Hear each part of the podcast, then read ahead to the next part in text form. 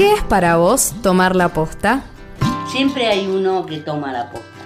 Pero no interesa lo que tomé yo la posta, sino a quién le paso la posta. Cuando la posta es difícil, digamos una tarea ingrata, seguirla. Esa fuerza existe en todo.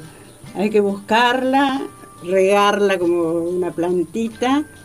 Y bueno, cuando uno afloja, buscar un compañero que en ese momento no afloje y darle un ratito la, la el banderín y uno rehacerse y volver. Pero bueno, lo que siempre decimos es que nuestros hijos ahora son ustedes, los jóvenes. Entonces son los que tienen que seguir la lucha. Son jóvenes y tomen en serio la posta. Tomar la posta especial juicios. Octavo tramo del juicio de la escuelita. Reporte de Jóvenes por la Memoria. Donde vayan los iremos a El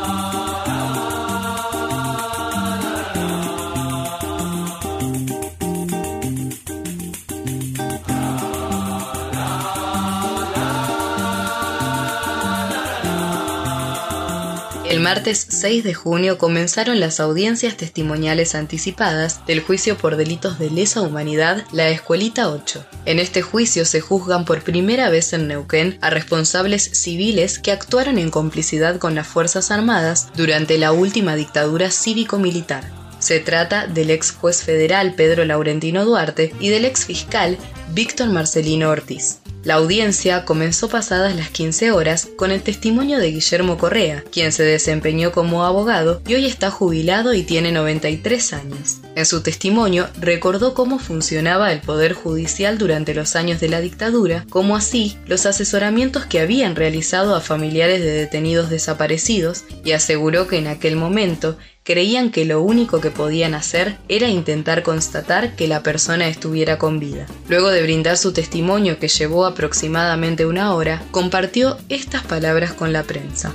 Yo digo, yo me critico un poco confiado por un lado y demasiado fiel a, mi compromiso como abogado, ¿no? Yo disfruto de la justicia, del acto que hace justicia, disfruto. Así tranquilo yo, mi vida de abogado que fue, ojalá hubiera hecho otra cosa más práctica. Y bueno, en este momento, por ejemplo, con un poco de pena, más allá de la pena que pude haber tenido y tengo el hecho de la desaparición, sino porque es muy desigual la sociedad.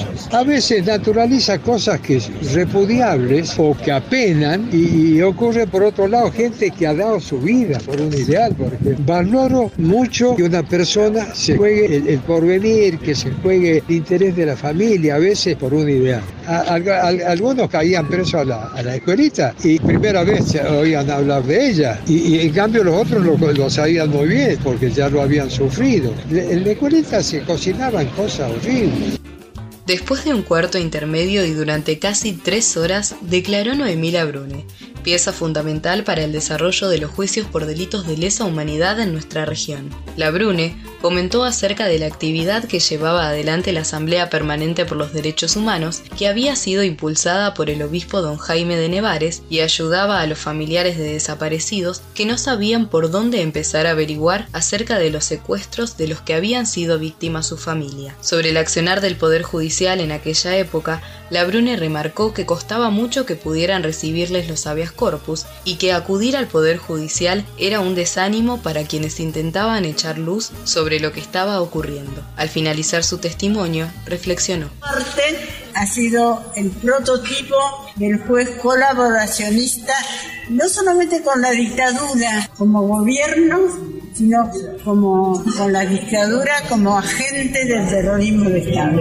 La dictadura es un delito, el terrorismo de Estado tiene acciones delictuosas y este imputado las ha apoyado. Y muchos jueces también, pero en general, cuando hemos logrado la democracia o el gobierno, digamos, votado por el pueblo y no la dictadura, ha habido jueces y tribunales que han cumplido su función, aun con todas las dificultades que significa el haber estado, digamos, en la impotencia total como Poder Judicial durante los ocho años en que estuvieron las Fuerzas Armadas.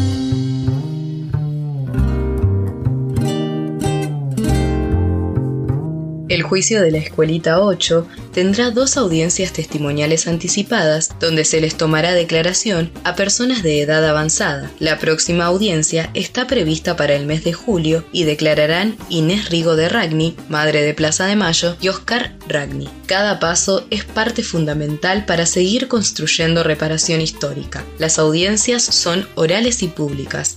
Los juicios son ahora. Por eso, tenemos que estar, tenemos que estar.